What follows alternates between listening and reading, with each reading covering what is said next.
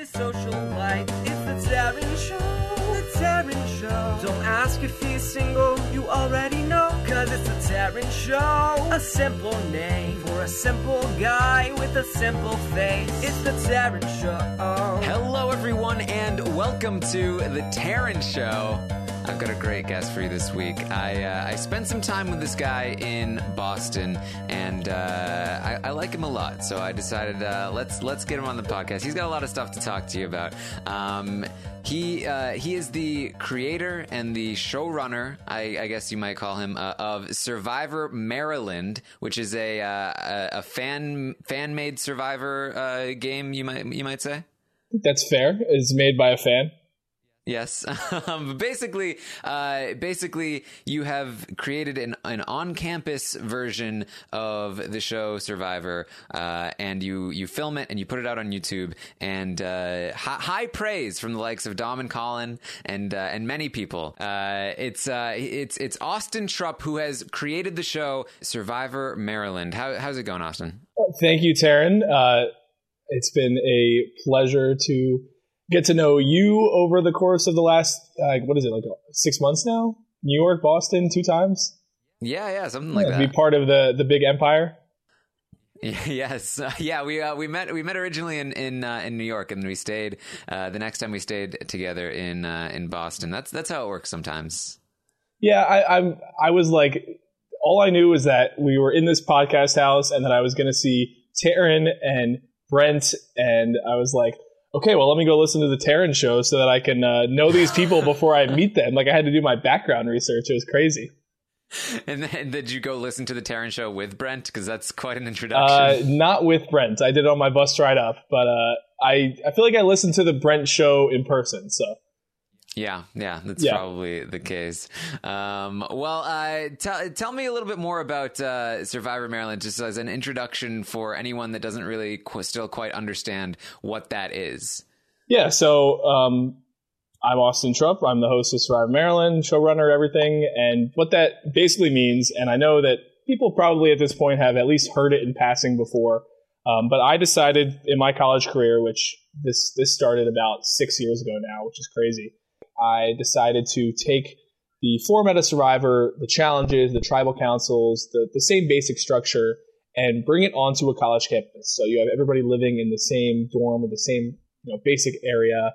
They're not living outdoors, obviously, but they spend so much time in the same place, doing the same things, living similar lives. And so um, we had them go through challenges, and they strategize, and they you know blindside each other and form relationships. And I think the thing that's really cool that I've been able to do with this long form fan game. There's a lot of games that are three days or one day or six days, but we're going for a long time for an entire semester. So you see relationships build and fall and and and that full story that goes on. So these are full episodes on YouTube.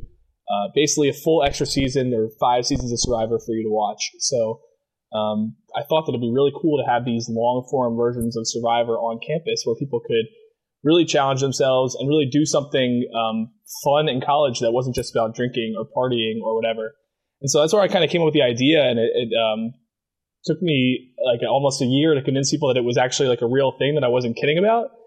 Uh, but once it happened, it just kind of it blew up from there. It was so fun on campus, and I didn't expect it to develop into this kind of internet presence too. But that's basically a college version of Survivor now put on YouTube, where um, we can get into the mecha- mechanics of that. But uh, put this all together, and now it's the end of my run. Yeah, you uh, you you're on the fifth season right now. Yeah, so this is my fifth season. So I, I had, what did I have? Nine semesters on campus. I started in my sophomore year and I ran five different semesters of the game. And the last one was an all star season. So I took people just as you would in a normal all star season from the, the best, best of the best and uh, brought them together to create this really epic final season um, that I thought was going to be the last one ever until somebody approached me about keeping it going. Um, but uh, my last season, fifth season, and it's uh, it's been a blast so far. Yeah, uh, I we you screened you screened an episode for us uh, in Boston. It was the premiere of the All Star version. I hadn't seen uh, any Survivor Maryland uh, before this, um, but uh, I really enjoyed the uh, the premiere. The, the challenge was actually really. You'd think that the one like issue that you might have with a a, a much more low budget version of Survivor is that the challenges might be less impressive or less compelling. But I I legitimately came away from that episode saying that challenge was more compelling than any I've seen on Survivor in a long time. Uh, just like how close it came and being able to follow the action and uh, and and seeing the uh, the two tribes uh, go against each other, and uh, I, I, really I really enjoyed it. I really thought it was uh, well put together. Yeah, and I think that um, one of the reasons, that, and I, if I didn't say this before, like thank you again for having me on, Taran. It's it really is helpful for me. I, I've been through you know six years of people there's a lot of fan made survivors out there, and there's a lot of fan made Big Brother and reality shows in general, and they are very far ranging in quality. You have some that are really well put together, really entertaining.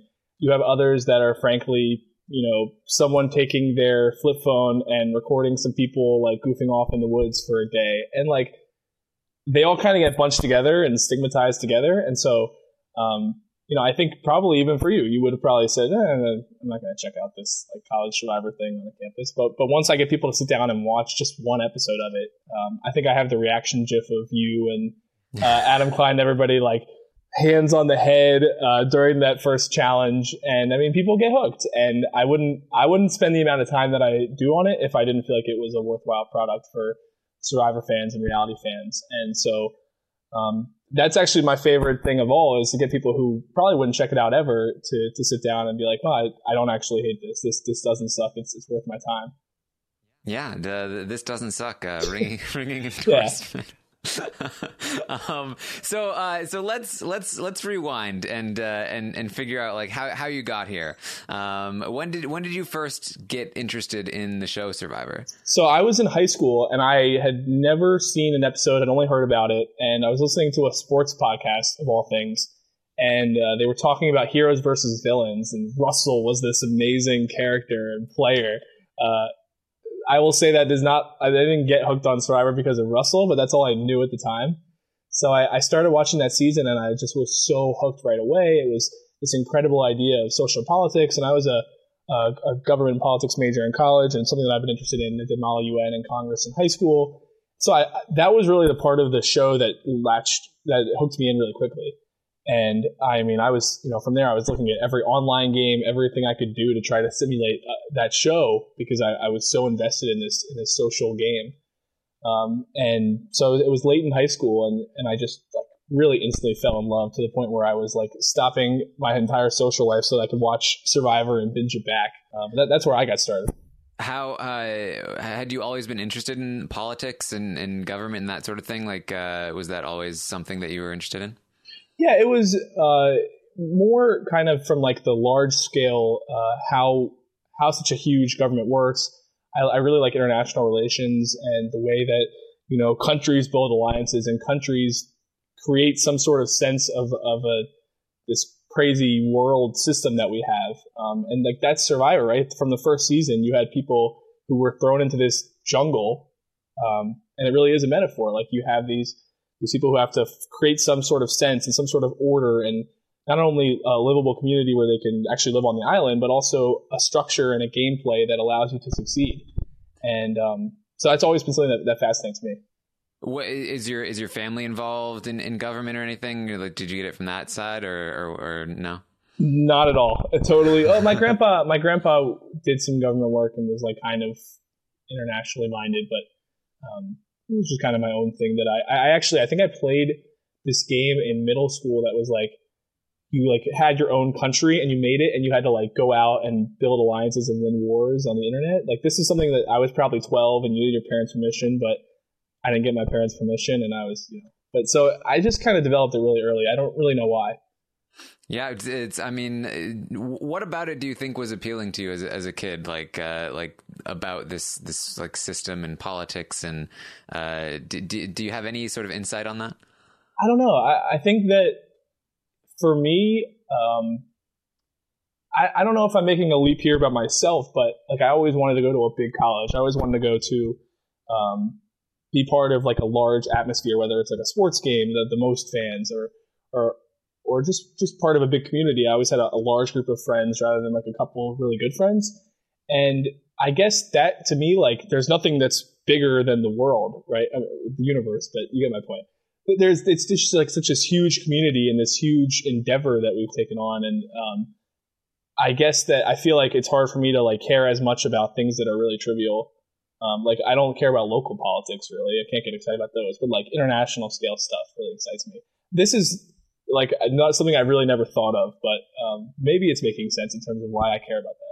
That's what the Taran Show is all, all about. That's right, uh, learning about yourself, right? those depths. Yeah. Uh, so you like you like you like the grand scale of of government and how it's really just like how we you know operate on on the highest possible level. Yeah, yeah, I, th- I think that's a good way to sum it up. Yeah, uh, and so you saw Survivor as sort of a uh, a window into that in sort of a in, in some kind of way. I think totally. I think it's a it's a it's it, how it started was the social experiment, right? That's how it's always been billed, and I think that's accurate for the most part. Um, nowadays, it, it's more so a game, but it is it is a test of of how humans interact and how people interact, and I think whether you like it from the psychology sense or from the you know scheming sense and and the like Machiavellian sense, there's so many things to take and like about the show. I don't identify with the people who just watch it for the challenges or whatever, but there are people who do that too. And I mean, you have like kind of the sports element, you have the politics element, you have the human dynamics element, and like those are three of my favorite things ever. So everything about it latched on to me or, or um, appealed to me really early on. And did you did you grow up in Maryland or did you end up uh, moving there? Yeah, I've been in Maryland my whole life. Uh, have not left. a lot of lot of pride in my flag, which we're the only state that really cares about our flag. But um, yeah, it's it's that's I've been. I guess being near DC also gives you a little bit more of a political sense. What what is it like growing up in Maryland? Like I, I have no idea what Maryland is even like. I mean, I grew up in a pretty um, well-off area, like diverse in a sense, but like like median income in the area is pretty pretty good. So you have good school systems that prepare you for kind of a political mindedness. Um, there's nothing really defining about growing up in Maryland, like besides crabs.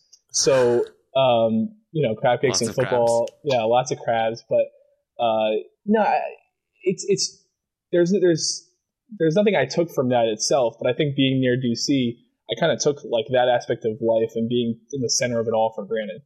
Yeah, were you always a very like academically minded kid? Uh, you know, you said you did like uh, like Model UN, like that sort of stuff. Uh, was that part of like, being very academic? Kind of. I think I was more engaged in like activities and clubs and, and being sort of a leader always more than I was interested in the strict learning aspect of it. I mean, I, I did well in school for sure, and I went to some really, really good school programs that I think gave me a really interesting view on life. But, um, but I, I think that, and this is kind of why I decided to launch into this crazy survivor thing from the start was that I just like building things and leading and creating events and bringing people together. And that's something I was able to do all the time in, in my schools growing up. Do you think that it was the school that encouraged you to be that way, or do you think that you you came to it like with that you know personality trait, like you just you you, you strive for that? I, I think pretty much if you're in a place that gives you opportunities that isn't going to stifle you, as long as you have the, the availability to do stuff, like I, I kind of think you always make uh, what, what's the phrase? You it's it's how you make it. Like I, I whatever school I was at, I would invent like whether it was in high school, I created the the Quidditch tournament for us, or I um, you know started the Model Congress Club or whatever. That was the school didn't push me to do that, but they I was in a community that allowed me to do that. And I, I think I was the kind of person who was like, if I want to do something, I'm just going to go do it. I'm going to create it, and, um, and that's what I did with the whole college survivor thing. So. Yeah, I mean, not a lot of people, you know, find Survivor, fall in love with it, and then create their own version. Like, what do you, what do you think is the difference there from, you know, I, I think ninety nine percent of people they fall in love with this with the show, and uh, and at most they go and they find a podcast about it. Like, uh, like what, like where did, where's the difference there? How, how do you make that leap? I just, I think part of it was I was so I just always craved more of it. There was never anything that could satisfy my my appetite for Survivor. Whether it was you know I binged all the seasons and I was like, all right, what's next? And I play these online games, but that's not the same. And so I was like, well, obviously the next thing would be to play the show, but that's easier said than done. And the thing that I actually figured out that I was able to do, and it started with me doing this weekend game in college, but I I'd seen these people on YouTube. There were some some people who had made fan made survivors. I'd watched them. I was like, oh, this would be kind of cool to do. Um, but so, you know, if you if you create your own adventure, there's endless possibilities, right? And so I, if I couldn't get on the show, I absolutely could start something myself. And I just viewed the college setting as so good. And so, you know, now people, now there's like 15 colleges or maybe close to 20 at this point who have started Survivor games. And I think once you see one person do it, you draw that inspiration. And so I had seen these these short term, these these three day games or one day games, and wanted to derive stuff from that. Now people are deriving stuff from mine. So I think once you get that little bit of inspiration, if you're the kind of person who's going to go out and, and make it happen, then then you can do it. Did you did you try to get uh, get cast on the show? Yeah, I've applied a few times. Um, obviously, I've not been out on the show yet, so you can you can tell for yourself how that went. But uh, are you still are you still trying? I didn't apply this last year. I I kind of viewed finishing up this Survivor Maryland project as as my next goal with Survivor, and it just was so much managing the, the editing and the filming for that that I couldn't find it in myself to devote that much to an application again. I'd worked really hard the year before, didn't work out. So I was like, let me take a year off, let me finish this, and then that'll be my next goal. And, and at this point, if I don't get on the show, it's not like I'm going to feel like my life is ruined. I would love to play. I would just love to play the game. But um, I've, I've had a lot of personal satisfaction from the show in general. So, I mean, I, I wasn't devastated by the fact that I didn't apply this year. So you you found Survivor in high school, you said, and so then uh, what was your what was your like plan for life at that point? You said you were very uh, interested in government and stuff. Uh, like, what was your uh, your your career goal? Uh, I I've always been the kind of person that I I don't like. I, a lot of people are very good at structuring goals and then achieving those goals and working towards those. And for me, I kind of like feel out my next opportunity. Like I'll do something I'll be really passionate about it. Eventually, either I'll complete it or I'll get less interested in it and I'll move on to the next thing. And so whether that was, you know, in high school, I would figure out one club I was strong in and then move to the next one. And that hurts in terms of you can't always dive as deep or, or spend as much time on something. But um, that's what I, I, did in college too with the, the, different organizations I was part of. And so I never had an idea of exactly what I wanted to do. I, I had ideas about maybe I want to go work in the government or maybe I want to go be a lawyer or, or, do whatever. And I felt like if I just like gave myself options, eventually I would feel out the one that that seemed the best. And um, that's that was just kind of my mindset on it. So I wasn't I had no plan going into college. What was the process in figuring out where you wanted to go? So kind of like how I, I said, I just kind of felt out the opportunities. I found an opening at a career fair that in my senior or I guess my junior year uh, I applied for it. It was like government oriented. It was what I was interested in, and I jumped on it. And I was like, well, I feel good about this one. I didn't apply to, to 10 million jobs, and I'm very happy with where I am. So, so far, my philosophy has worked out. Hopefully, you know, I won't um, miss out on opportunities because I'm not as actively looking for them in the future. But I, I feel like I am have been fortunate in a lot of ways, and, and this was definitely one of them in terms of work. I got to to work in, in an area in a field that I really care about and I'm interested in. Yeah, I mean, it, I was just talking to uh, to my last guest about this. Of like, you know, I, I, I often find that there's sort of two different kinds of people that I talk to, where one of them is usually very uh, goal oriented and very driven towards specific goals, and then there are people more like me and like Mike that I talked to last week, and it sounds like you as well, that just kind of like work very hard to make sure that our options are open so that we can sort of feel out where where you want to go next. And um, it's uh, I think you know they're both valid ways of uh, operating through life. But I just uh, I find it very interesting. Just like it's it they almost every time people fall into one of those two categories.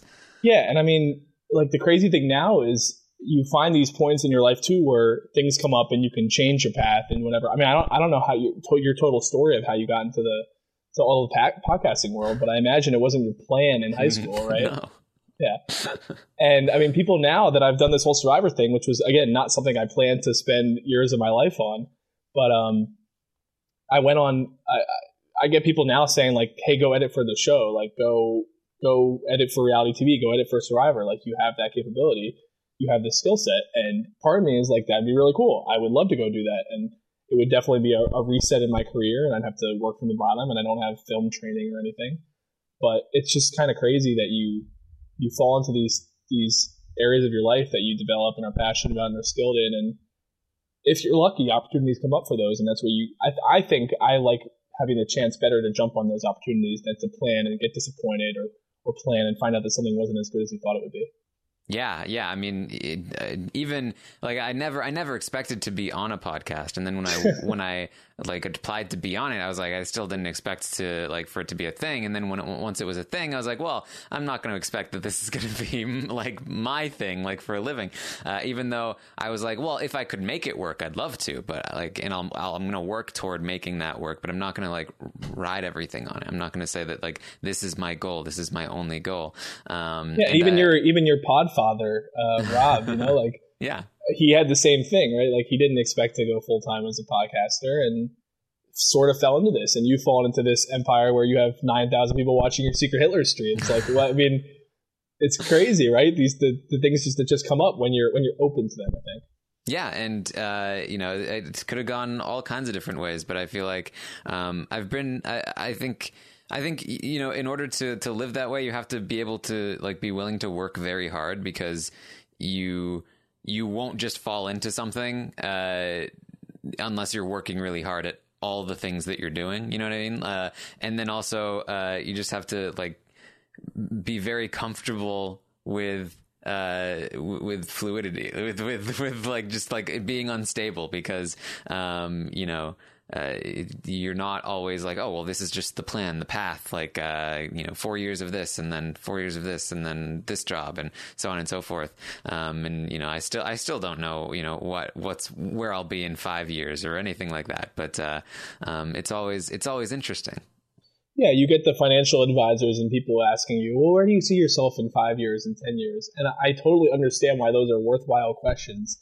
But at the same time, I don't want to pigeonhole myself into an answer where I get boxed in and, and can't change from that. And it's a long life. And if you, if you, usually there is a room for change, but I, th- I think you're right. If you're open to it and you're um, willing to accept that change and fluidity, you can end up, I think, being a lot happier in the future if, if you're the kind of person who can live without that structure. Yeah. Uh, so is that sort of how you see your life now? Like you're still open to many different possibilities, even though you're pretty happy with uh, with where you are? Yeah, I'm. if somebody were to offer me the greatest job ever in my head, which I don't know what that would be even, but if someone were to say, "Hey, we're going to hire you to do this really cool thing for 10 years and it sounded great like yeah i would jump on that but at the same time i'm, I'm really happy in the base that i formed and so if, if you're happy with where you are there's no i don't see a, like i don't like change for the sake of it mm. i'm not the kind of person who like jumps at a chance just to, to shake things up unless I feel like it's a worthwhile shakeup. So um, maybe that's where I know some people who are just like, I'm going to uproot my life and travel for a year, or I'm going to go do this for a year, or whatever. And and I'm I'm not spontaneous enough to do that, but that's kind of going back to the survivor thing. I mean, I I saw this opportunity and I jumped at it, but I wouldn't have just created that for the sake of creating something. It's because I felt passionate about it. Yeah, well, tell tell me more about that. So you started in in college, right? That was, or you said you started by creating like weekend games. Is that what you said? I was in a Jewish youth group back in high school, and for my last convention, like a weekend trip ever, uh, when I was graduating high school, I I planned like a, a day and a half version of Survivor, and it was really fun. And it was it was a lot of work that I didn't have to incur upon myself and like my you know kick back and relax last convention. But I had a blast doing it, and that was kind of gave me a, a taste of the whole hosting thing, and showed me that I was kind of decent at it. And so when I got to college, I pretty much all of freshman year, I when I created my group of friends, I thought they were an interesting group of people, and I was like, oh, wouldn't it be so fun if we were like playing Survivor and like backstabbing each other and uh, manipulating and doing these challenges and competitions? And they were like, yeah, haha, like that would be funny. Who would win? Whatever. And then it got to like second semester, and I knew them a little bit better, and they started to know that I really liked this show Survivor, and I wasn't just you know it wasn't just a, a fleeting interest. And I was like, no, seriously, like I would run this for you guys. What if we do it? And eventually, I convinced 21 people who were crazy enough to give it a shot. And um, I poured so much, I think, so much energy into it and so much of my time and money and everything into it that I think people couldn't help but have fun with it. And they felt like they would let me down if they didn't. And I think that's that was the key to my success early on was making it such a passion project and such an, a high energy thing that um, people couldn't help but really care about it. And if, if you have a game, just like if you have a, a podcast and you were to half-ass it, nobody's going to listen or be interested in it. But if you if you put your all into something and people can sense that, they are much more going to be much more willing to fall in love with it themselves. And so that was my kind of mentality was spending this whole year getting people interested, showing how interested I was, and then converting it into an actual reality. Yeah, I can imagine that being one of the more difficult aspects of of doing this sort of thing is getting the right people and uh, that will be entertaining and, and, and good, and also people that will be interested enough to follow through because you can, uh, I, like, my immediate fear would be, you know, oh, they sign up for it thinking it'll be cool, and it's this hugely long process, and then they just kind of lose interest at some point. They get busy with schoolwork or something. Uh, but uh, it sounds like you haven't had much difficulty with that. No, I think that's been the, the thing I was able to tap into best was from the start, I tried to find people who were really competitive and who would get into this game. And I was someone who played sports my whole life, and I think I was able to create this atmosphere where it was felt like something that was legit and something that wasn't like a joke, wasn't some cheesy thing. And even if you would think of a fan made Survivor and think that it's cheesy, but I think people who have seen the show would say that it's it actually has some stakes or feels like it's it's people are competitive. I think you you probably saw that. Um, and so trying to establish that from day one and then find people who would care enough to say, hey, I don't really want to get voted out. Like that's such a it's such a deeply personal thing. That's the great thing about Survivor. Nobody wants to see your name written down for I don't want to see you anymore. And I think if you find the right people, they're they're just they can't help but but want to stay in. And that's what I was looking for. So, what was the process like putting it together? How did you come up with the rules, the the, the time, uh, like how long it would be, um, thinking about the challenges and all that? Like, uh, what was that process? The first season, I mean, I spent a lot of the, the semester running up to that and the summer planning out challenges. Uh, so, I was a camp director for seven summers, um, and I obviously knew a lot of different camp games and uh, you know things that you could do on a low budget that were still really fun. And so I came up with modifications of those. I kind of studied real survivor challenges and tried to adapt things that I could take from that. Um, and then, so I, I, pretty much had my cast locked in before the spring semester in 2012 even ended.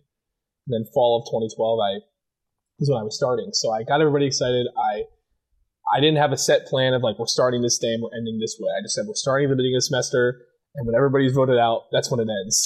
so um, it was a little bit like free for all, and I was planning on the fly and as I went, but came up with the basic set of survivor rules, what people could and couldn't do, and the challenges and the twists. And once I had that, it was just kind of seeing how it went.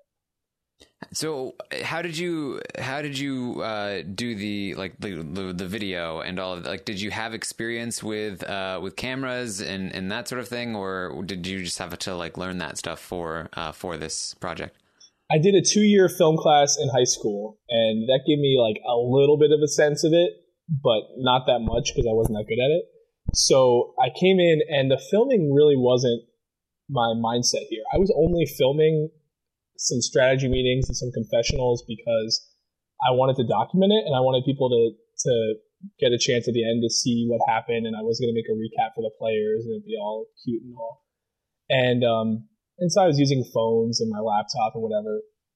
But I um, I ended up once I started going through that footage, I was like, oh, this is kind of interesting stuff. It was a fun season, and I put some episodes together from it, and I put them on YouTube, and I had like 30 people watch them, like literally 30 viewers max, and uh, and that was like cool and interesting, and it was fun to do that. But I never even finished the season because I just had lost too much footage, and it was a waste of time. And I, I remember the second season, the first day, I filmed a lot of the stuff, and then I was at the first tribal council, and the tribe that had lost, they were like, "You film everything else, and you have us sit here and answer tribal council questions. So why don't you film us for everything?" I was like, "Well, you put it like that, I guess I should." and so that's why I kind of started to film everything. And once the second season went on, and it was like this really epic clash of characters and, and blind sides and everything, I put it on YouTube and people started to like it. And I just kind of trained myself on the fly to film and to edit and to get the right angles. And certainly it was not my, my specialty or my talent, but over, over time, when you do it so much, you, get a, a sense of it. So how how did you deal with the the idea of like they are playing on a campus and you can't be following them around, you know, 24/7, like and they're going to be talking to each other. How do how do you handle that? When I was doing it at first, I would have to go sit there for every meeting that I was able to film. So like the first two seasons, I'm sitting behind the camera or holding the camera for literally every bit of footage, which was a really big waste of my time. and like I don't know how I managed to succeed in school or like run other clubs. Like I was pretty active around campus. I don't really know how that happened, but um, luckily everybody at the, beginning was really in my dorm, so I would just walk around in different rooms or I'd catch them in the hallway, and not everything was filmed, but I got a lot of it. Um, and then I I kind of figured out that everybody pretty much had a smartphone or a computer, so it'd be really easy for them to film themselves meeting each other. And once I figured that out, which I feel like I should have learned from the beginning, but once that got figured out, like the, the footage went way up and I started to be able to record almost the entirety of what they were doing as they met each other. And I just drilled in their heads like every time you're with a Survivor player, I don't care if you're talking about Beyonce or uh, the next vote, like you hold the camera up and I will choose what goes in the show and just put it all there. And I promise you I'll choose the right stuff. Um, so that was kind of like the life hack that I came up with to, to get people to um, to actually record and, uh, the happenings that were going on on campus. And and that also explains why uh, why it takes forever to uh, edit them and get them to come out. I, well, yeah, I mean, people. I I had like 350 hours of footage yeah. from the, the last season alone, and I'm very the one thing. So, I mean, for people who have, sorry, for people who have seen my seasons, there's a huge difference between season one and season two, and then season five in terms of the production value and the quality and the storytelling. And the editing was, I think, the big thing that I really learned on the go. And the one skill I think I do have compared to a lot of people who make these is I just have figured out how to tell the story in a cohesive way, in an interesting way, and to create all these pieces of footage into a narrative. I think that's something you are probably have like a this innate talent for in terms of I remember first one out and you put all these stories together and I don't know how much that was planned by Josh or how much that was planned by you, but you had this amazing weaving of all the stories. And it's really hard to do, and I think it, it's it's a skill that you just have to kind of have and know, and you have to have these pieces of information in your head that you see how they fit together and, and relate. And um, that was something that that's been the, actually probably the most fun thing about going through it all is, is figuring out that I had that skill and then applying it and getting better and better at it. Um, but doing that for 350 hours of footage when I'm really meticulous about wanting to include all the right stuff and the best stuff is, is really time consuming. Yeah. uh, did you did you watch? Do you like? Are you, are you big on watching a lot of TV or, or, movies? Like, was that always something that you were interested in, or not so much? I feel like I was like an average TV viewer. Like I I watched a fair amount of shows, and I was interested in that in TV and movie genres, but never to an extreme sense. since I've started editing, especially the last couple years, my TV viewing has dropped off face of the earth. uh, but that's really just more about time than about interest. Yeah. And um, but I really now now it's so much harder for me to watch shows just for the content. I'm like so into how they tell the story and what are they including in the cold open rather mm. than later in the show and what's the music cue going on here. That's something that I care a lot about now, and it's totally changed. I think how I how I watch TV or movies. Yeah, I I remember um, I, somebody asked one of my editing professors, like, how do you? Because he he always talked about um, like instinct and like you just there's not really a, a, a good way to teach like you can teach the mechanics of editing, but it's hard to teach like just how to know where the cut goes and and when to to switch things and and, and how to to piece things together. And um, there, so somebody I remember somebody asking like like so how do you improve that? And he's like uh, just watch more stuff, I guess. Like uh, the more immersed you are, the, the, more of a feel you'll get at, at, at best. Um, and so I always was like, okay, well maybe that's like how why I feel like I have that instinct in me is because I consume endless amounts. I've just immersed myself in uh, in in this kind of media, and maybe that's where the instinct comes from. Um, but uh, but I don't know. I, I, I agree. I do think like you need some kind of like you need to be able to to know and feel out exactly where to to to cut something where, when to put something else in like it, it's it's really hard to to teach that you just have to kind of like know it and and be able to feel it Absolutely. And I think there was a really good podcast a couple years ago where an editor of reality TV, Molly Shock or Sock or something, um, she was on with Rob mm. and talked about uh, the editing for reality TV and, and how it was all about feeling it out. And I think the crazy thing about the edgic being so rampant in Survivor and I, I not for Big Brother, right? Because it's, I guess it's it is an edited show. So yeah, but, um, because of the live feeds, but, uh, but for Survivor, especially, this idea of edgic, I think is really cool and really interesting in a way of, of processing the show and looking at how the editing goes. But editing is so not scientific. Mm-hmm. I have never once thought about a confessional count or about yeah. what needs to go here or how to diversify it. It's all about feel and it's all about understanding in your mind what stories go. I don't even, I mean, occasionally I'll jot down some notes, but I don't do like really detailed storyboards or, or write down and transcribe all the quotes um, which maybe would help me, but I just like, have this knowledge of, of where things are. And I think I think whoever that professor was was absolutely right. You really cannot teach it. It's it's something you have to either have or not have, and you can get better at it. But if you can't figure out how to tell a joke, because jokes in editing are so different compared to jokes in person. Mm-hmm. Um, where you cut, where you musical break, and um, I think it's a really cool art form. Yeah, I, I fell in love with it when I when I was in I was I was the same like I went to college thinking like movies seem fun. I like I, like the idea of writing them seems like uh, like it would be cool. Uh, I'm also interested in uh, psychology and other like r- totally random uh, s- things. Um, but then the first time I edited something, I was just like, this is so fun. Like this is this is this is what I like doing. Like this is this is more creative to me than writing is because uh, I'm I'm making connections that like when you're writing you you can do anything you want right? Like you, you can literally do anything you want. But when you're editing you have pieces in front of you and you're forced to make connections and uh, and and create something new with those pieces that you never would have thought of before uh, if you hadn't had those pieces in front of you. If that makes sense, it's like it, it opens you up to all different kinds of things that you never would have just conceived uh, on your own it's it's this puzzle, and you have to put together the puzzle from these thousands of little mm-hmm. tiny pieces. Except there is no right answer. Yeah. Like you create the answer, but what you create ends up being this beautiful. Hopefully, if you're good at it, it, right. it ends up becoming this beautiful mural. And I agree. I think that it's it's hard. People will ask me, "How is editing going?"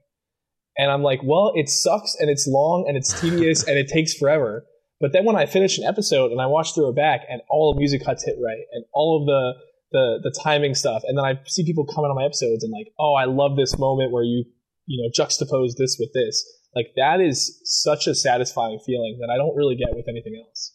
Mm-hmm. Yeah, it's it's it's just so satisfying to uh, I mean, even like think about first one out, like uh, to to listen back to the parts that that you know, like I nailed that one. Like it's just I'm like pumped up every time I listen to it. Like uh, this is, this is nothing nothing else like it.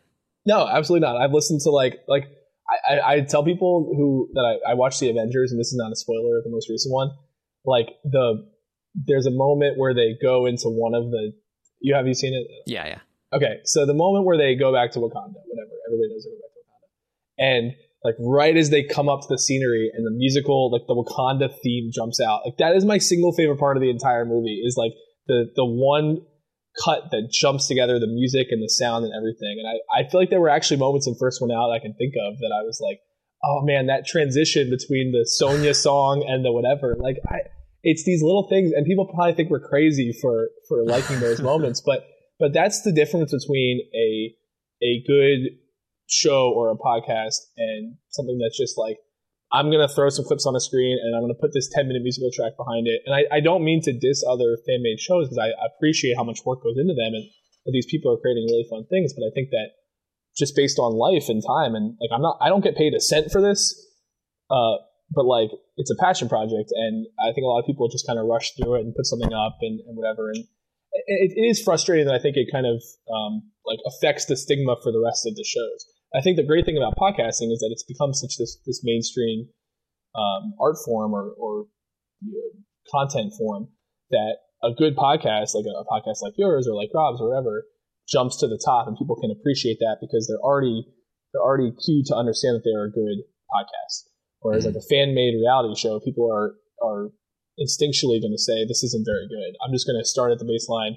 Maybe I'll give it a shot, but I, I probably won't. And I've seen people on Twitter who are like mocking my show because it's not outdoors or it's a fan made thing. It's, it doesn't really get to me because like I know the people that have watched and, and enjoyed it, but it is it is really frustrating to spend so much time on a project and so much time editing and crafting when you know you put everything into it and um, see people just not understand that at all. Yeah, yeah, I, I see what you're saying. Like, like there hasn't there hasn't really been like a a breakout fan made reality show that is like you know hit even even like the mainstream reality audience that that like legitimizes the art form. You know like uh yeah. like that's happened with podcasting like uh it happened long ago like this american life stuff like that. And then more recently something like serial like comes out and like really just, just like legitimizes the whole platform. And uh and there hasn't really been anything like that for the fan made reality shows even though i think that um like part of what makes reality shows so popular uh, is that they are cheap to make. And they're like you know in the same way that you know it, it, became easy for anybody to make a video on youtube and like lots of amateurs got in on on just like creating videos um, i think that this is a a ripe uh, area to to explore. And i think that you know there could be a lot of really interesting things that that come out of this this area of like fan made reality shows, um, especially because a lot of the you know big reality shows on television make some questionable decisions sometimes uh, because they uh, you know they feel beholden to like you know whatever they they're beholden to. Uh, so um, you know it's it's interesting. Yeah, I think that it's. I mean, even and I, fan made shows have been such a niche thing for years now. They've existed for probably at least 10 years. Adam Klein did a fan made version of The Mole in 2009. like these things have been around for a while. They're not new. But um, but I do think there's been a lot of progress in the reality community about accepting these and understanding them. And like, I, I don't mean this to toot my own horn because in the grand scheme of things, it's a really small viewership. But like, I, I think I've been able to, with the help of people like Dom and Colin and Redman and, and some other like noteworthy reality TV online community people, like make a little bit of headway in that. And since then, I've seen there's been other shows that that make headway in um, in breaking that stigma and in getting people interested and getting people talking about it. And I feel like like there's a there's a Survivor Reddit Discord thing. It's like the, this app where people chat about like an alternate form of Reddit. And people are like, there's a whole channel about Survivor Maryland. There's a whole channel about International Survivor. And I think that we've come a long way and people feeling like they're not just like losers watching this show. Um, and just like with any movement, with podcasts or with gay rights or with you know different like you always see this this the initial um, I forget the like political socio politics term in this, but like the initial instigators or trendsetters, and then you have the backlash, and then you have people the adopters, early mm-hmm. adopters, and all that stuff. And I feel like we're at like the early adoption stage of the fan made stuff. Um, but it's a, just a really interesting thing, especially because when you have that like you have backlash from the other fan made communities. Some people are really supportive. Some people like get really jealous of each other and get in fights with each other. It's like kind of crazy. It's this whole like underbelly of stuff. Yeah, I don't know where I'm going with that, but yeah, it's an interesting thing in terms of a, a medium or a, a sub form of reality TV. Yeah, and, and I do think that uh, like if there were if there was any sort of breakout fan made reality show, from my perspective, uh, it would probably be yours. Um, like y- you know, yours is the one that I heard of the most before I even met you. I, I like it was Survivor Maryland was the one that would always come up, um, and uh, and definitely Dom and Colin were uh, they were a, a big uh, influence there. I think, um, but like you know, Dom and Colin, they're they're trendsetters. They they helped bring the genius to the reality TV community as well. Um, and I think that before the genius, uh, many of the community, at least uh, that that I'm aware of, uh, like they weren't really willing to check out foreign shows. Um, you know, maybe a, a Big Brother UK or something like that, but certainly not a foreign language version of a show. Um, but you know, the genius made it made its way in, and I feel like uh, tastes are expanding and as more and more uh, you know we get pumped with more and more television shows in general we're more open to watching more dif- more shows and different kinds of content and um, you know I like I'm I use a, a website called trakt.tv to track all of my TV shows and uh, like I, I, keep track of every every single show that debuts every single week um, because I want to because I'm a lunatic. Um, and so uh, and like on that website there are lots of internet shows that that get tracked. And, and like uh, like here's just a random person on YouTube that has a show that it has a decent audience that now is getting tracked on this website. And um, like you know there are parody shows. Uh, uh there's a there's a great uh, sword art on sword art on online uh, parody show that was on Trakt.tv. I never would have found it otherwise, and it's fantastic. And uh, and it's just like I feel like this kind of content is becoming bigger and bigger. And uh, you know, I um, I I, uh, I think uh, I think you know if you continue what you're doing, I think that this is really a, a good place for, uh, for to be. Yeah, well, unfortunately, I'm not going to continue what I'm doing because I'm, I'm out of content starting soon. But I totally get what you're saying. And I think that there's two things in that. One, I think people, I think TV has, it's not that there isn't creative TV or interesting TV nowadays, but a lot of that has transitioned to the internet, a lot of the creative projects there. But just as more people get into content making, I mean, yeah, YouTube's been around for 10 years now or more, 12 years, I don't know. But you have to learn as you go. And, and now people in the younger generation and our generation are growing up with that access there you know, you get all your stupid selfie videos out at 12 years old or whatever, and then by the time you're 25, you're ready to make like an actual TV show, and you've you've binged and seen all this content on TV, on the internet, and I think that maybe, and maybe this is making a total leap also, but maybe we're in this this different content creative phase where people are a more willing to make content uh, for a low budget, put it online, see what happens, and b people are more willing to to give something a shot. Like I know that for starting a show that somebody recommends, unless it's in like the real mainstream, like Game of Thrones, Breaking Bad, something like that. I'm always skeptical and I'm always like really critical of the show early on. But I feel like recently I've been more willing to try new things because if you take that leap and you're an early adopter, then it really pays off. And maybe more people have that mentality now. I don't know.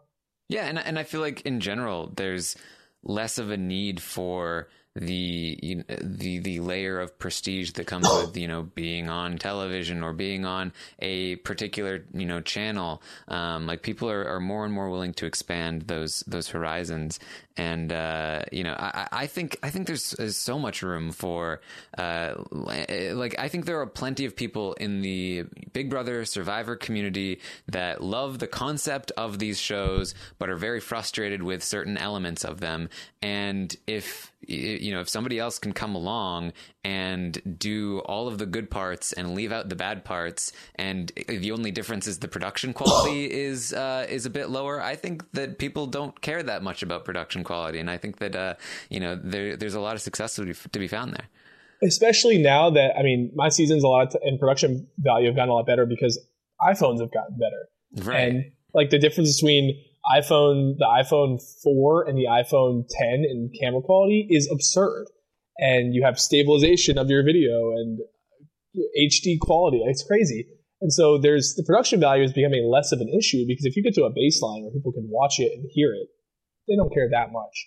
Um, it's really all about characters and storytelling, and that's something that I was definitely that's that was part of the whole impetus too. Was I'm at a college campus, I meet so many interesting people.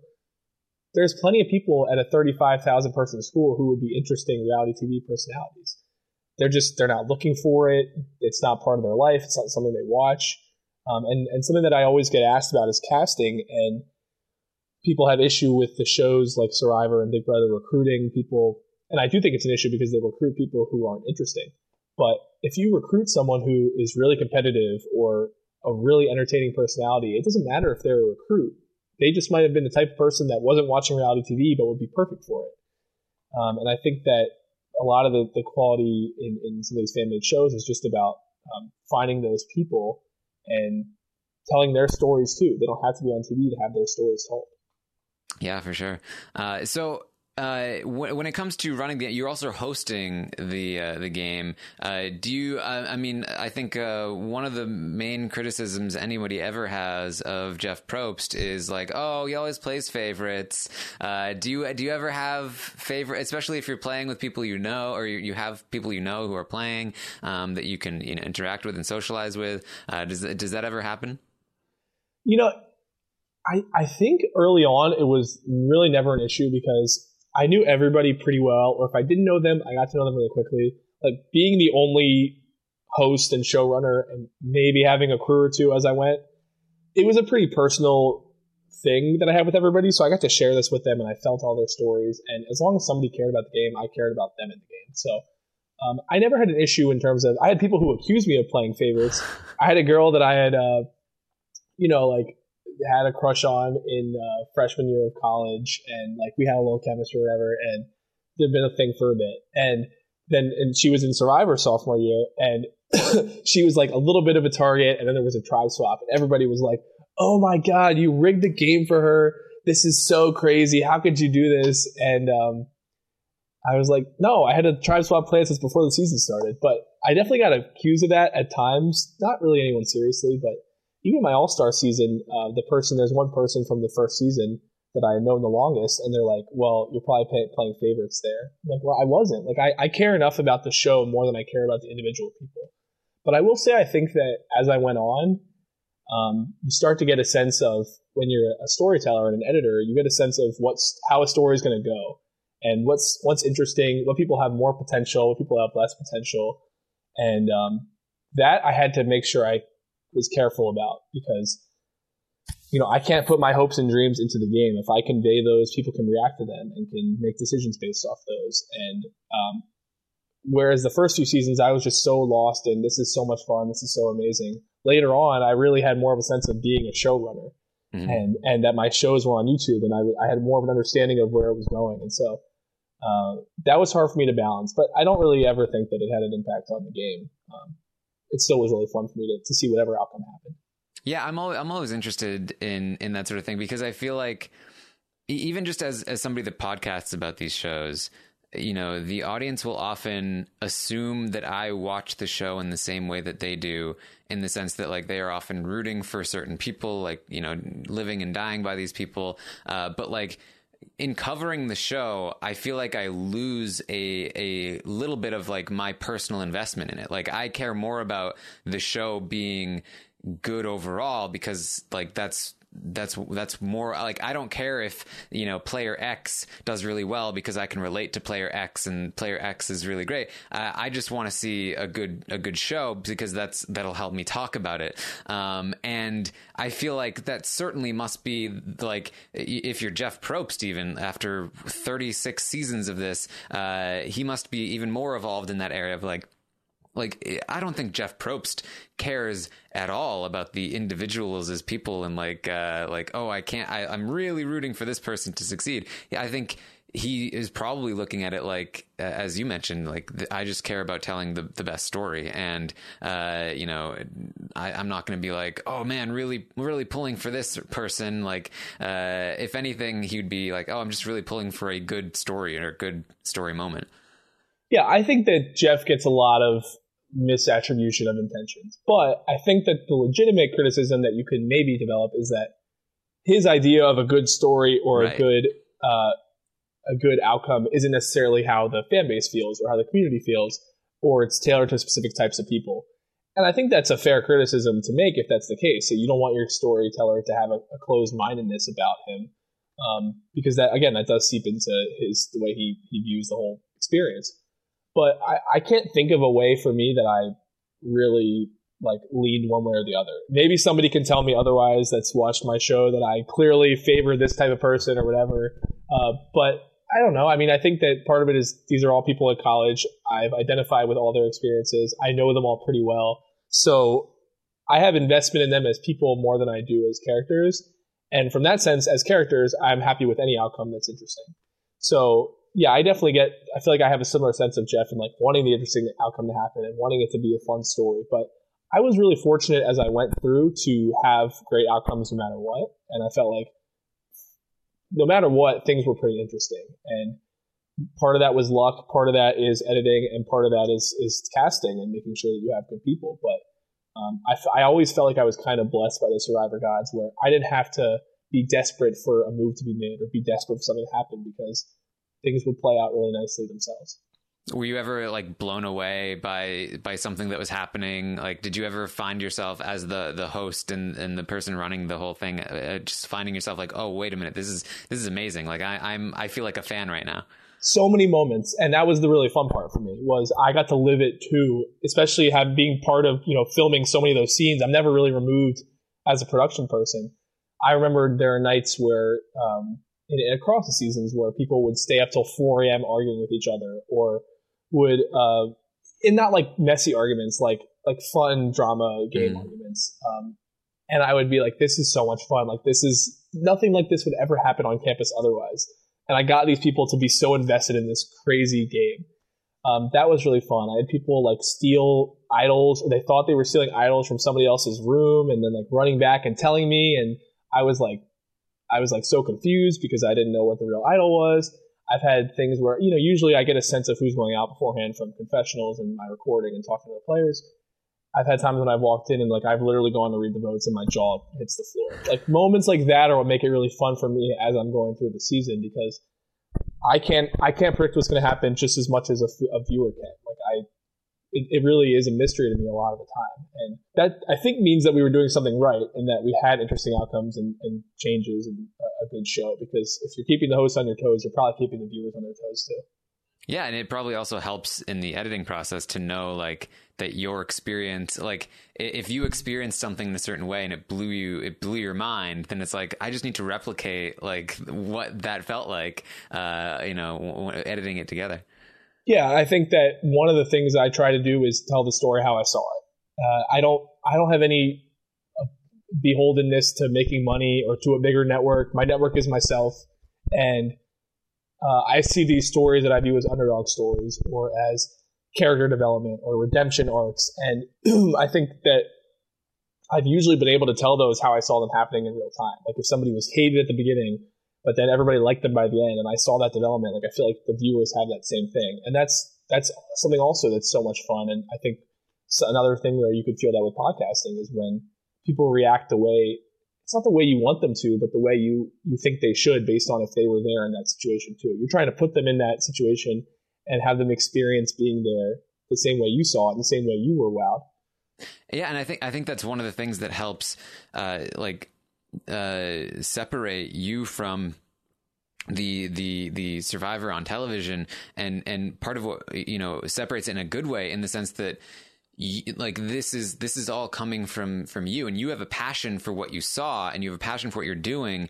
And like the editors on survivor are often uh you know like like essentially like being told like this is the storyline by the producers and you know they're putting together certain parts. And like uh you know when they're putting a thing together it's it's not necessarily always coming from a singular perspective of like I really thought this was compelling. Now let me share this this compelling thing with you. It's it's you know more coming from a point of view that is like this is what's supposed to be compelling. And uh, like oh look at look at what we got Ben to say about being a veteran. Like that's that's great stuff right there. Let's throw that in. Uh, like it doesn't matter. Like it's if it's not if it didn't move you then it's harder to to put something out there that moves somebody else if that makes sense. I, I definitely see what you're saying and sometimes I wish I had gone back and had people open up about more of their personal stories. I didn't always like go get them to talk about how being a chemistry major affects their view on Survivor, right? Like I wasn't forcing that kind of stuff because I didn't care myself, and I don't think people. I think a lot of the, the, the online community that watches a show like this is is um and watches live feeds. I think too, which is a lot of your audience. I think that they're smart enough to take what they want to take out of it. They're not looking for four storylines. They're not looking for the same tropes you get in every TV show. And I, I like that for me in the edit as the editor, I get to have total creativity about how long the episode is, what scenes I want to include, how much of someone I want to include. I don't have to worry about cursing or family friendly or whatever. I mean, I don't try to put anything that's awful, but um, I'm not constrained by any of the normal constraints, and besides like money and production value. But once you get past that, like I can tell the story exactly how I want to tell it, and I think that that's something that's really cool. And I, I mean, again, I, I feel like I'm drawing a lot of comparisons with the podcasting thing, but you don't have to worry about whether your show is an hour and 37 minutes or an hour and 42 minutes, right? Like you can mm. you can talk for as much as you want, you can cut as much as you want, and I think that makes your product more feel like you. Yeah, and I like editing first one out. I, I have heard a lot of the stuff that happens behind the scenes with production, and like I've I've heard like they get excited when something exciting happens in the same way that you would when you're running the show and they have that passion. Like there there are some great people that run the show of survivor but then like like for instance the first uh, season of first round that I did um, I was expecting the premiere of Triple H to be amazing because they were all excited about how much great content they got um, and like there were so many like interesting and, and crazy things that happened and Eh, eh, like the like the excitement was was was palpable like the, the the production people talking about it. But then when the episode came out there really was like a big disconnect in terms of like it wasn't nearly as exciting as as I expected it to be. And part of that was that they had to cut a lot of that for time and because they didn't have the freedom to do that. And I think part of it also is what I was talking about before where it's like the people putting the episode together aren't necessarily the same people living the experience out there and like uh, feeling how compelling it is and feeling the passion for it. Um, and you know, I think that's a shame because uh, I think that uh, I think it's inevitable given the the you know how production works in television. But I think that's again one of the advantages that uh, that you have when it's essentially like this auteur sort of uh, experience of you know running the show yourself, hosting it yourself, putting it together yourself. Um, you get something that you couldn't otherwise get on a, uh, a, a version of Survivor, and uh, I think that's that's worthy of of checking it out just in itself. Well, I appreciate you saying that, and I think that the the auteur word you use is really good, and that's why I'm like people have always asked me why don't you have somebody help you edit, or why don't you hire someone or get somebody else to do it? And one time I outsourced a challenge to somebody to edit, and um, in the early seasons, one of the players was like, "I'll help you edit," and he did it, and he was like, "Oh, that was kind of lame. Like, what was the fun of that? Just cutting pieces of a challenge that are interesting." And so since then, I've never once outsourced a single piece of the editing to anybody else because I I feel like I'm the only one who can tell the story the way I saw it. And I, I think that's probably true. Like, I think people like Matt Van Wagenen and, and a lot of the executive producers and, and big higher ups on Survivor are really passionate, have the right reasons, are, are totally in love with the show, and I, I love what they bring to it, and I love to meet them. But um, but you're right. There's a disconnect and there's a bureaucracy about it in terms of the lower levels and the higher levels. And uh, certainly, when you have a one person team, you cut off the the vertical management. It's a very mm. flat flat structure when it's one person. So that's that does I think translate to I think the editing phase and the the, the post production of the show pretty well for me. So one of the things you talked about when you you were talking about you know creating the the game was that it was something that uh, that would be fun to do that uh, that you know wasn't necessarily like going out and partying. Like uh, you also talked about being very uh, busy. You did a lot of different things. Like were you not a, not a big partier in college? I mean, I would I would recreationally go out and drink and do whatever. Um, you know, once in a while go to the bar if somebody dragged me there but it just wasn't something that interested me as like this is what I want college to be. it's not it's not what I viewed as the defining feature and the most fun feature, and, and I would have fun going out with my friends and seeing them. But you know, I would rather hang out and spend the night with the dorm with them. And uh, so, I mean, I was an RA on campus, so that gives you a sense. Certainly, there are plenty of RAs who are about that life and are doing it for other reasons. But I wanted to be part of the building that floor community and um, for whatever nerdy reasons it was, like I, I liked that aspect of being an RA. So I had that. I was a member of the student judiciary. So again, like I'm a narc. I'm not like that much fun, but um, but that I mean, it was more about. Uh, I, I, think I just wanted to prove to people because I, I kept being so frustrated. I think that that was people's idea of the only way to have fun. Mm-hmm. Like if you're not going out on this weekend night, you're not having fun. You're having a lame night. And it's not that, that it can't be fun sometimes, but I don't get it as like the entire lifestyle. And so that's where I, I came up with, that's not where I came up with the idea, but it was one of the benefits. Um, and I remember there was a time in season one where three of my good friends were, who went out all the time, were like, you know, we're just going to stay in, talk strategy and hang out. And I was like, oh my God, that just validated the entire thing for me right there. Like the fact that you, you actually chose on your own willpower to stay in, talk some survivor, and you had a good night. They had a really fun night. And I think that a lot of people that that are really big partiers or were in fraternities and sororities that played the game still came out of it saying this was actually the most memorable experience and the most fun experience I had. And that meant a lot to me that people's only association with college wasn't that one aspect. That's a fine aspect to have, but I think it's healthy to have other aspects too.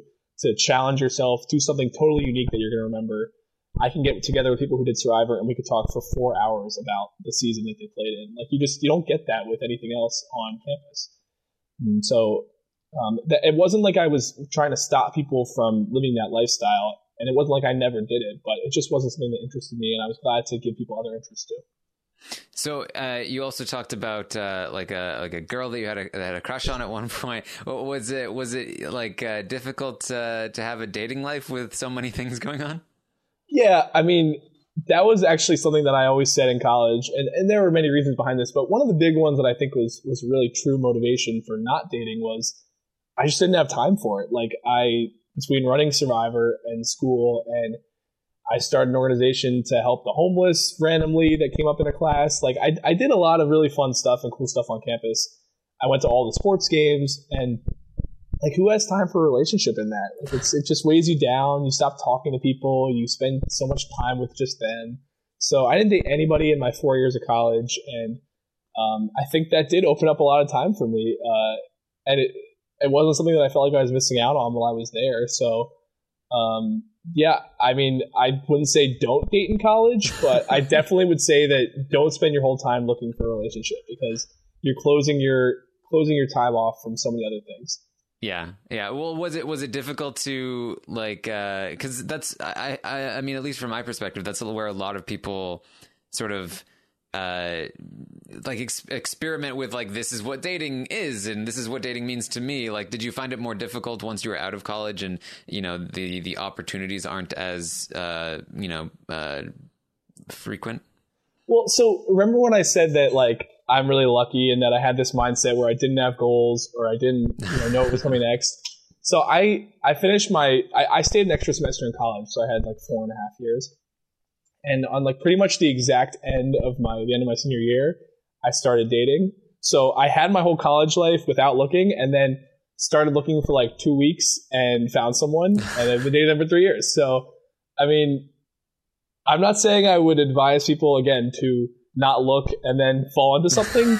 but I wouldn't say it's impossible. So, uh, you know, if you're open minded, like like we've talked about, then I think eventually something will will come up and it'll feel right for you. And if you're having trouble with that and need to go out and look someone, I'm certainly not going to complain people for doing that. And for some people, they met their the love of their life in college.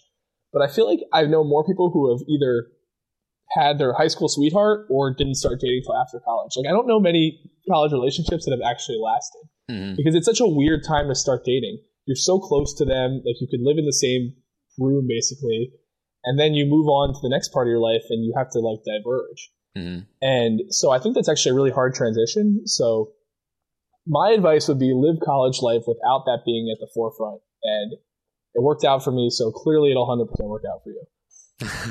yeah. Well, I well, I think I think pro- probably one of the things that helped you was that uh, I think that if you are actively looking, in some ways that makes it more difficult. It's one of those things like the harder you try to to grab it, the more difficult it is to grab. Uh, yeah. Like kind of kind of like the like you have to unclench your fist to to pull out of a jar. You know what I mean? uh, like, I've heard that, but I guess that's true. Yeah. Right.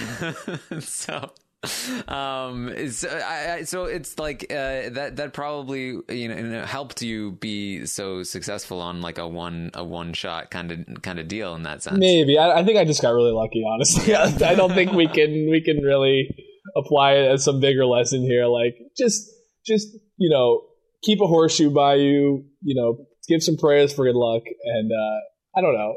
This is, I'm not going to be the person to give dating advice on a podcast because I have a weird dating history. Well, I don't have a weird dating history. I just don't have much of a dating history, and it worked out for me. So I'm not. I'm not. I don't think I'm indicative of the normal way that people go about it. I don't know if you can speak to whether college was super different from you in terms of dating in it versus dating out of it, but I, I can certainly understand how it would be harder because you pretty much have to either use an app or go to the bar, right? Like that's your only option. Mm-hmm. Uh, so, uh, so you you did Survivor all the way through college, and then you said that uh, once you um, you thought you were going to finish, you ended up doing more. So, tell me how that ended up happening. Well, I I had done it for like three semesters um, in pretty close succession. I did two in one year, and I got really burnt out after my third season, and I was like, like it had a really dark ending. If anybody has watched it, you definitely know this, but like people have compared it to the end of Palau. Some people would say it's even darker because it like didn't have any sort of closure or resolution.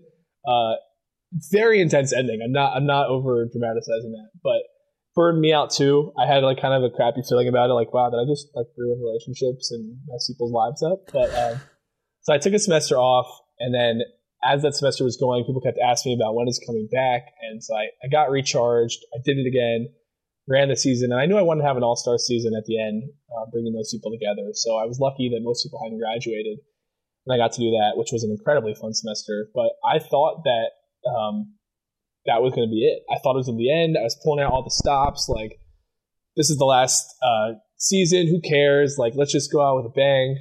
And uh, midway through, you know, a few episodes in, I got reached out to reached out to by somebody on campus who was like, "Hey, I would love to play Survivor Maryland." And I was like, "Well, I'm graduating, so good luck with that." And he was like, "All right, well then I'll host it." And I was like, "Okay." And he was like, "Well, is there anyone else that's going to take it over? Like, what's my competition?" And I was like, "Uh, nobody." So. Uh, I was like, it's either you or it dies. And um, he reached out to me. I brought him onto the crew, and you know, he's my little apprentice and uh, he now just finished his fifth season of the show. So um, there's ten seasons of Survivor Maryland now. So I, you know, once I graduated, I couldn't possibly do it on campus. You have to actually be there and, and be so actively part of it. But I did some consulting, and I still help out with with casting and stuff. And so I'm still part of it, but um, it's been it's continued at Maryland as I've left, and now it's about to transition to a third host. So that's been really cool to see the legacy go on. Yeah. Uh, what what was it? What was the experience like? Having them go online, especially once it started to get more successful, um, of both the, the like the players who uh, like probably never imagined that there'd be that many viewers in the first place, but also from your perspective, like what what, what what's the uh, the reaction like? I mean, I think this is something you can attest to. Like, I don't understand how people can have content out there about themselves and not watch it or not read the comments. I'm obsessive about every piece of feedback I get. And especially because I put so many hours of work into it. I mean, I spent all my free time doing this pretty much. Like, that's the real payoff. And that wasn't the payoff I expected to get because I didn't even expect to be editing it at first. But once that it did start to pick up some traction, and once I had people who were avidly commenting and posting their edgics and living and breathing every second of it. Like that makes you feel really validated as a creator. Um, it's no fun to create anything if nobody watches it. Like I don't buy anybody who says they don't care about their viewership or their feedback or their ratings. Like, you absolutely do. You want to see the payoff of what you did, and um, you can get self satisfaction too. But I think that it, it adds a whole other layer. So that was a really fun, unexpected part for me, and I'm, I'm certainly have no level of fame or anything, but I will say in Boston, somebody went up to Adam Klein asking where I was. So, uh, so moments like that, I think at least give me like a small ego boost that uh, make it feel worth putting in the, the hours of work. Um, and, and I think seeing whether whether it's just really intense, there's a difference. Like I think I've had some really intense praise from small groups of people, and a lot of times that's just as powerful as like decent praise across a large group. Like there's a very intense, committed fan base of, of a, you know a small amount of people, and I, I love spending time with them and chatting with them and doing recaps. And you know I love to have more people watch it for sure. It's it's the more the merrier. But um, I'm glad to even have a, a fan base that cares about it at all and is invested in the project. Yeah, I mean, uh, it's it's probably much more difficult for for you uh, in terms of uh, uh, like in comparison to me at least because like at this point I put out so much content that I can't even keep up with all the feedback. Uh, whereas you spend a ton of time on one piece of content and then you like release it out into the wild, and then you're just waiting for for the you know the response. Um, so like I like you know I, I, can see how it would be even more um, you know like uh, uh, impacting the, uh, the, the feedback that you do get. Yeah, uh, and also I mean as the, the, bigger it's gotten, and again I'm not saying it's at some big level. Like I have probably a committed audience of like two thousand people, but that's fun, and you realize as you scale up in size that you can't please everybody. And I'm sure you've learned that at this point that yeah. you absolutely cannot please everybody. And so you start to become better at I mean it's so easy to focus on the one bad comment versus the 100 good comments. And so one person who's saying, "Oh, your editing sucks," or uh, "I hate everybody," or whatever, like, ah, why do they feel that way? And it really gets at you. But I, I, I, do think I've become better over time at processing that correctly and appreciating the good feedback over the bad. But mm. Um, I agree, especially. I mean, you know, I was waiting. I filmed All Stars this season I'm airing right now in the fall of 2015, and it's now 2018. And having three years to wait for the payoff of that, of something that I knew was so good, was a long wait. And you know, it's very satisfying, but it also is almost impossible to meet the level that I want it to be at because I've been working on it for so long.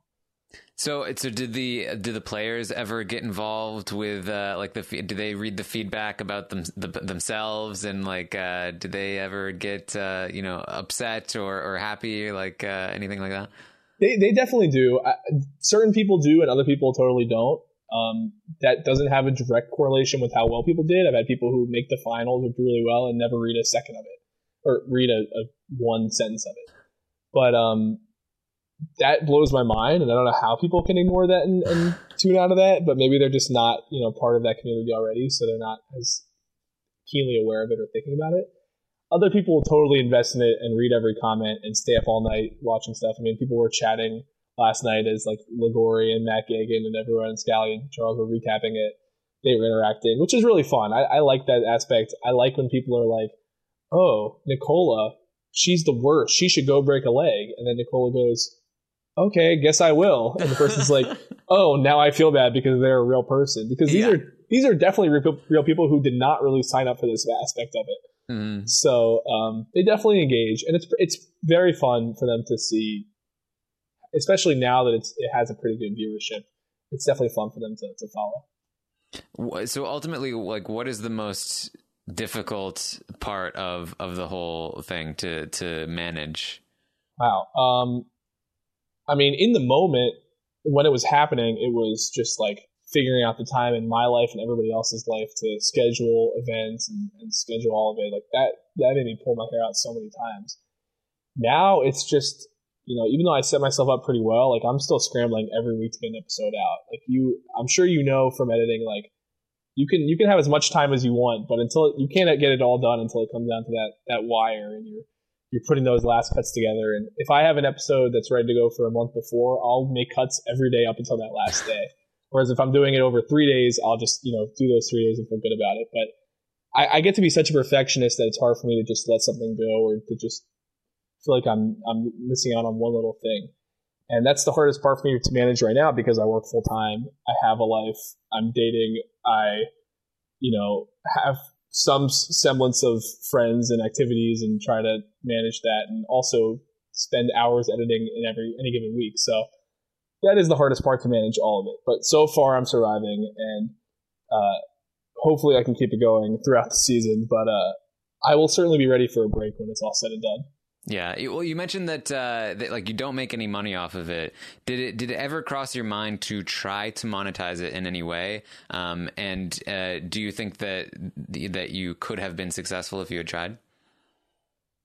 It's something that has been brought up to me a lot. I don't think it's ever crossed my mind personally because it never felt right to do that. Like, first of all, I feel like I could probably be incurring copyright stuff if I really wanted, if I really mm-hmm. tried to do anything out of it. Like, let's be real, I'm doing Survivor. I didn't change the name to Surviving. Yeah. Uh, so that's definitely an aspect of it. Um, but I don't know. You know, something about trying to charge people money for a fan made reality show just felt wrong to me. And I know some shows and fan made content um, have done that. Um, I know podcasts have successfully done that, but I I don't know why. I just Uh, unless you're releasing a show on a regular basis, I just think it's just wrong to take people's money. And for me, who was not releasing stuff for a year at a time or two years at a time, I couldn't swallow people giving me my money to not know how much time I was spending. I didn't have a set schedule, and could I have? I'm sure I could have made a, a an okay amount every month that at least made me feel better about spending all my free time on this. But I don't know. I, I don't regret the decision not to because I I always felt like it was a passion project. People could totally tune out on my show if they wanted to. I, I would feel bad making them pay for it. I don't know why. And maybe I have the wrong view on that and I'm just I mean, I'm not in business. I don't work in that field, so maybe I just don't have that, that instinct that I need to to to exploit things for money. But I, I don't know why. It always felt like something I was putting out for the community, and I, I wouldn't want to make people pay for that. Yeah, well, I mean, I think it. I think it just depends on like uh, the perspective that you have on it, and you always looked at it as the the like a hobby, like a thing that you were doing on the side, and um, like I think that if if it was something that you wanted to continue, like like you wouldn't be able to continue doing Survivor Maryland f- forever uh, for free, right? Like it, like if people wanted to uh, like if you wanted to continue it, you would have had to have charged money for it in order to like justify spending as much time as you do on it. I imagine, um, and uh, and I think that's uh, like for me at least, like that's when that's when like the monetary aspect comes in like when you want to support the thing that you're doing and advance it. But um, for you it was always just like this passion project that it was going to start at one point and end at one point. Um, so like it, i think it completely makes sense you know where you're coming from with it. I think you're definitely right about the continuing aspect. That that certainly isn't an aspect, uh, thing for me. And and i, I guess um, the timing for it would have been so weird because it, it, didn't really take off until my fourth season, Guts of Glory. Like there was definitely a fan base, but uh, it, it, didn't really take off till the end of that. And then I was going into this super long hiatus to edit, uh, and I, I, just would have felt so bad about starting it right during that hiatus. I know people could have, I could have done you know a Patreon thing, and people could have only paid if they wanted to pay, and weren't obligated to. They can still watch for free, which I, I like that process, but I, I definitely think that um, the problem is really that it became more time consuming than a hobby, but less time consuming than a full time job. So I'm in this in between state, and um, whatever. It's I don't I'm not desperate for the money. I don't really care as long as people. The the thing that gives me more satisfaction than the money is when I get a message from somebody saying, "Hey, I always thought about checking this out, but wasn't sure." But I checked it out. I loved it. I'm hooked now. I'm going to keep watching. Like that for me means is way worth way more than ten dollars per month or something like that. Um, that gives me so much satisfaction, and that validates my entire time that I spend on it. So, you know, if people give it a shot and give it a fair shake, then that's basically them paying for me, and uh, that's all I can really ask for in that sense. So, I, it's not something that I that I lose sleep over.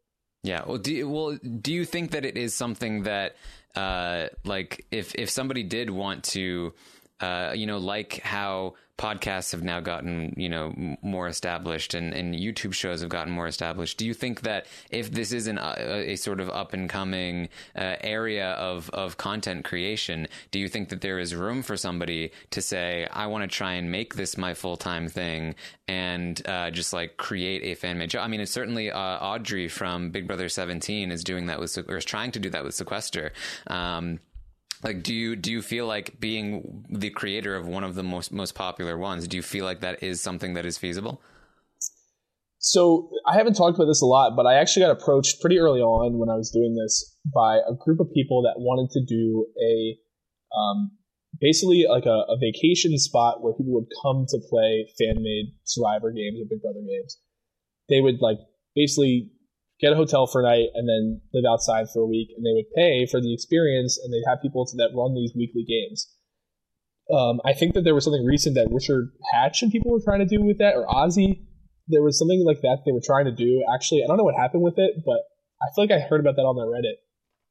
Uh, so this was a thing that I've been conf- that asked about, and people were really trying to get me to help plan it and help you know run the challenges, run the event. They had seen that I had done it before, and, and I, I was involved a little bit and gave it some thought, but A, I didn't really have the time to work on it. B, I was like 19 and I'm not Michael Yerger and wasn't ready to work full time. And C, like, I just, to me, it's not sustainable. I don't think that there is the the level of audience buy-in to merit doing it full time. Like, I feel like I produce really good content comparatively relative to things, and yet I still can't crack into 99% of the Survivor community.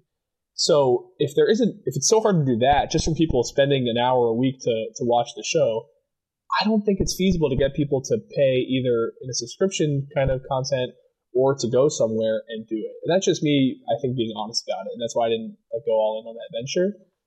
Um, maybe if Survivor, I, I kind of wonder which way it would go. If Survivor went off the air, would there be more people that are desperate for this kind of content, desperate to see the show keep going, to have this kind of alternate version of it, keep the game lasting? Or would people just lose interest because it's you know the time has passed? That's something I wonder for the future. Is you know inevitably it's going to happen at some point. It can't go on forever. I don't think it can outlast Jeff Probst. Um, but what would that do to the like the fan made, the sort of lesser content? Would it bump it up? Would it would it raise it in value, or would it take it out completely? And maybe that's something that we'll see at some point. Maybe that's when it'll become feasible. But right now, you know, I think you can make a you know a decent side wage or, or get people interested in it if you're really good at it. But I don't think it's feasible for um, for a full time venture. If you watch my show and you would pay for it, I'm not interested in doing that. But message me because I'm really curious now to see what I uh, what I could have made from it. yeah, just so I know in my head, this is my my imaginary earnings. yeah. Um, yeah, well, I because I, I do think it's. I, I do feel like there are a lot of different areas that uh, like like what we've talked about in terms of content and like fan made content, and then also like the the growing popularity of like escape rooms and that sort of thing. I feel like there are different areas of this thing that are kind of building up. And i feel like uh, you know it, if if those kinds of trends continue i could see something like that where somebody goes to play this sort of game. Uh, i could see that sort of evolving and, and growing. Uh, but I but I think I agree right now it's probably not there yet. Um, but I'm very I'm very interested about in, in, like tracking that and seeing if it continues to grow and seeing if like these different areas continue to converge uh, together to potentially create something because I think there's a, a, lot of possibilities that can stem from it. Yeah, I, the escape rooms one is an interesting point because I think that is kind of an experiential um, venture that people really latched onto but it is also so much shorter. I kind of feel mm. like that maybe we missed the window. Like if, if social media and the internet had existed back when like Survivor first was really popular, yeah, or when a lot of these shows were taking off, like I bet when there were 40 million people watching, people would have jumped at the chance to go play it.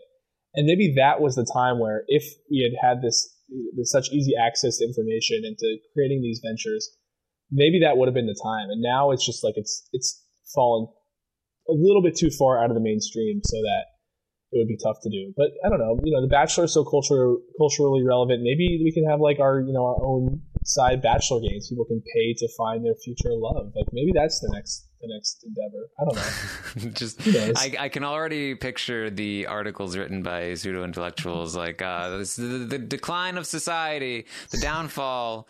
We're now doing Bachelor in real life. Um, I, I, hate those writers.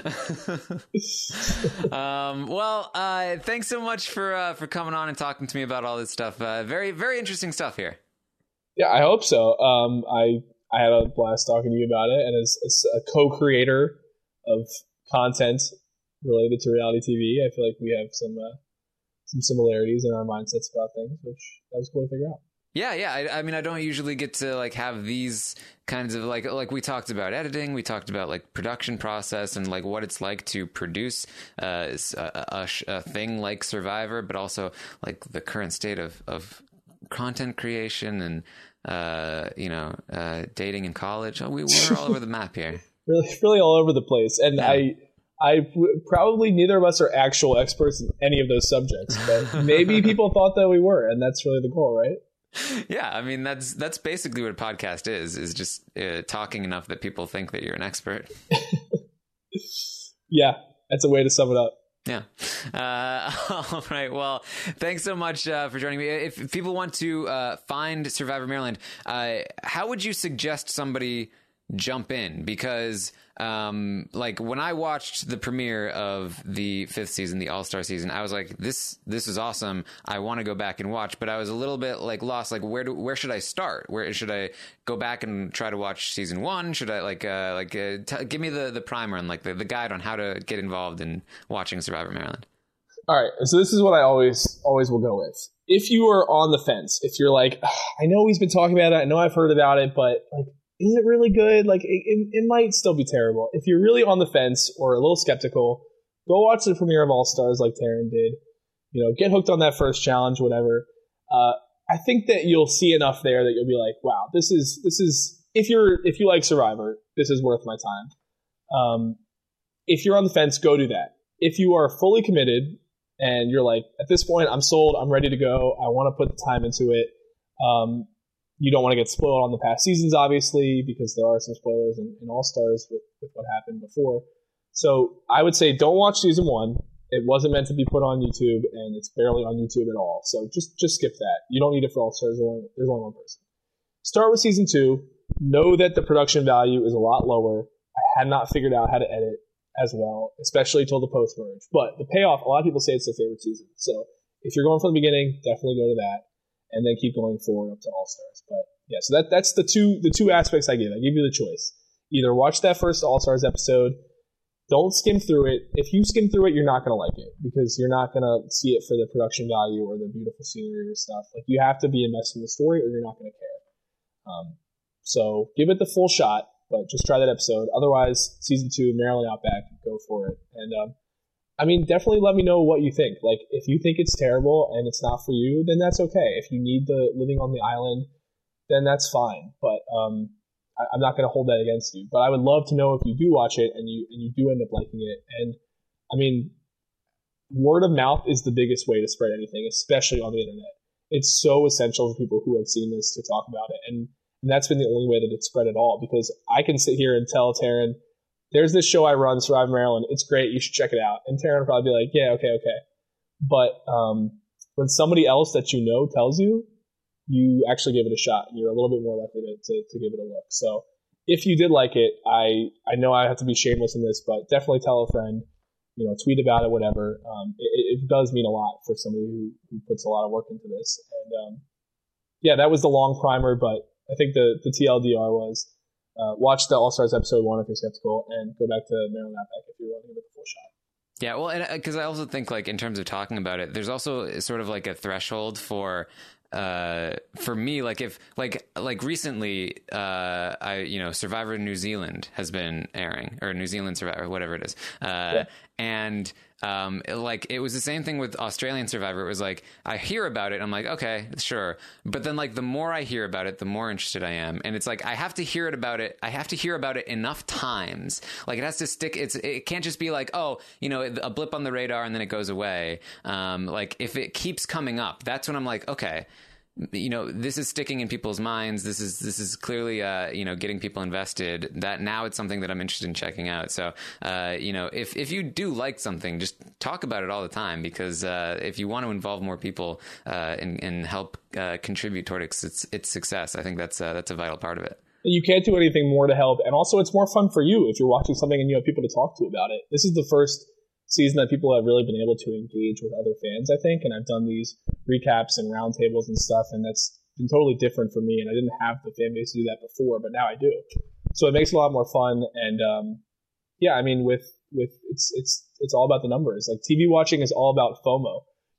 Everybody could watch a TV preview and be like, "Oh, that's kind of interesting," from a, a show's trailer but nobody actually watches a show unless they are either really invested in the concept or if they've heard about it. Those are the only two ways to get people in. So um, it totally goes a long way to helping out that show. I think it's and for I mean for podcasts, for TV shows, for movies, that word of mouth is I think so huge. Yeah, and, and just to be just to be clear, uh, because I don't think we like really uh, properly like set up exactly what to expect from the show, but it is uh, a semester long, so it's generally how many days? Somewhere between like eighty and ninety. Yeah, so very. This is not like a weekend or a week long thing. This is a very long process uh, um, where uh, you know they spend that entire time. Uh, they're still going around, you know, doing their classes, living their life, but uh, they're also playing Survivor at the same time um, and filming themselves whenever they have Survivor conversations. And uh, they're in tribes and they have challenges and they have tribal councils that take place at night. Uh, like you are getting everything that you would expect to get get from watching the regular show Survivor. Totally, uh, and that's I think what makes it fun. And at the same time, you know, I I really tried hard to not be an exact replica of the show. I wanted to have have it be its own twist, especially once I started editing it. Um, and you have interesting concepts like my show is entirely one world format. Anybody can talk to anybody. They all mm-hmm. live on the same campus. I didn't care about making them not talk to each other. So that adds a totally different layer. You have past relationships. You have real life conflicts, relationships, uh, other people that are pulling you away, and scheduling conflicts and everything. And, and sometimes it adds for some totally different uh, experiences and storylines on the show that you would never get in the real show. And it also allowed me to try some twists and try some concepts that you wouldn't see in the show either. So um, there's something that you know there's the basis that every Survivor fan loves, but there's also totally new aspects and a spin on the game and the social relationships that you know, I think makes the show worth watching as an addition to Survivor. Awesome. So, uh, and where can where can people find all of this if they want to check it out? So certainly, just search Survivor Maryland on YouTube. There's no other channel that goes by the same name. Um, Facebook page too, uh, and then I post a lot of stuff on Twitter these days. I've had to kind of go into full Survivor Maryland mode on Twitter, so uh, you can just follow me at Austintatious. It's a pun, so A U S T I N is my name, and then T A C I O U S S because somebody made the pun before me in school, and I didn't feel like coming up with another one. So probably should go. change that at some point, but at yeah. Survivor Maryland. All right. Uh, well, thank you again for uh, for coming on the show, uh, Austin. thank you so much for having me on, Taran. All right. You can subscribe to this podcast on iTunes, The Taran Show, or wherever you get your podcasts. You can leave a review there. Uh, you can tweet at me at Armstrong Taran. You can go to robhasawebsite.com and uh, do plenty of plenty of fun stuff there. Um, I've been I've been doing a lot of stuff on Twitch in the off season. We just uh, we just uh, Austin was on the uh, the secret Hitler stream that we did the other night. Um, thinking about doing that as a as a regular Sunday thing. Uh, I'm I'm going to call it Social Strategy Sunday, where we play social strategy games. Uh, When's like, Sunday Burquest coming on? well, I clearly need she needs to be. I know her. I can reach out to her. There you go. Yeah. Sunday Burquest playing Secret Hitler on Twitch. Yeah. Yeah, um, nice Christian lady. Yeah, there you go. Uh, so uh, I highly, I highly recommend checking that out. It's it's a very fun game, and there's going to be lots of uh, other similar kinds of games that we probably check out at some point as well. So make sure you're checking all that stuff out on Twitch. I'm also playing video games, and you can check that out if you're interested. Are there uh, showmances in those? Uh, in the video games? Yeah. Oh yeah, I'm, I'm playing Until Dawn, and there are all kinds. Of, there's lots of drama in Until Dawn. It's a it's a it's a story game. So I'm like making decisions for these characters. Like uh, there's you know two of the characters have new like new boyfriends and new girlfriends, but they used to be dating each other, and now there's a lot of drama, and I have to like pick sides between them and like manage the social game. It's it's interesting. When are you streaming Fortnite? When's that? Well, yeah, it'll happen. Uh, Doctor Mike has been inviting me to Fortnite games on PS4. So wow, yeah, it's big time. There you go. It, it'll it'll happen. Uh, hopefully, we'll play we'll play Fortnite with Doctor Mike at some point. Um, all right. Well, thank you everyone for listening. I will see you next time. Taran's asking questions. Taran's finding out. Taran's looking deeper. That's what it's all about. It's the Taran Show. 少年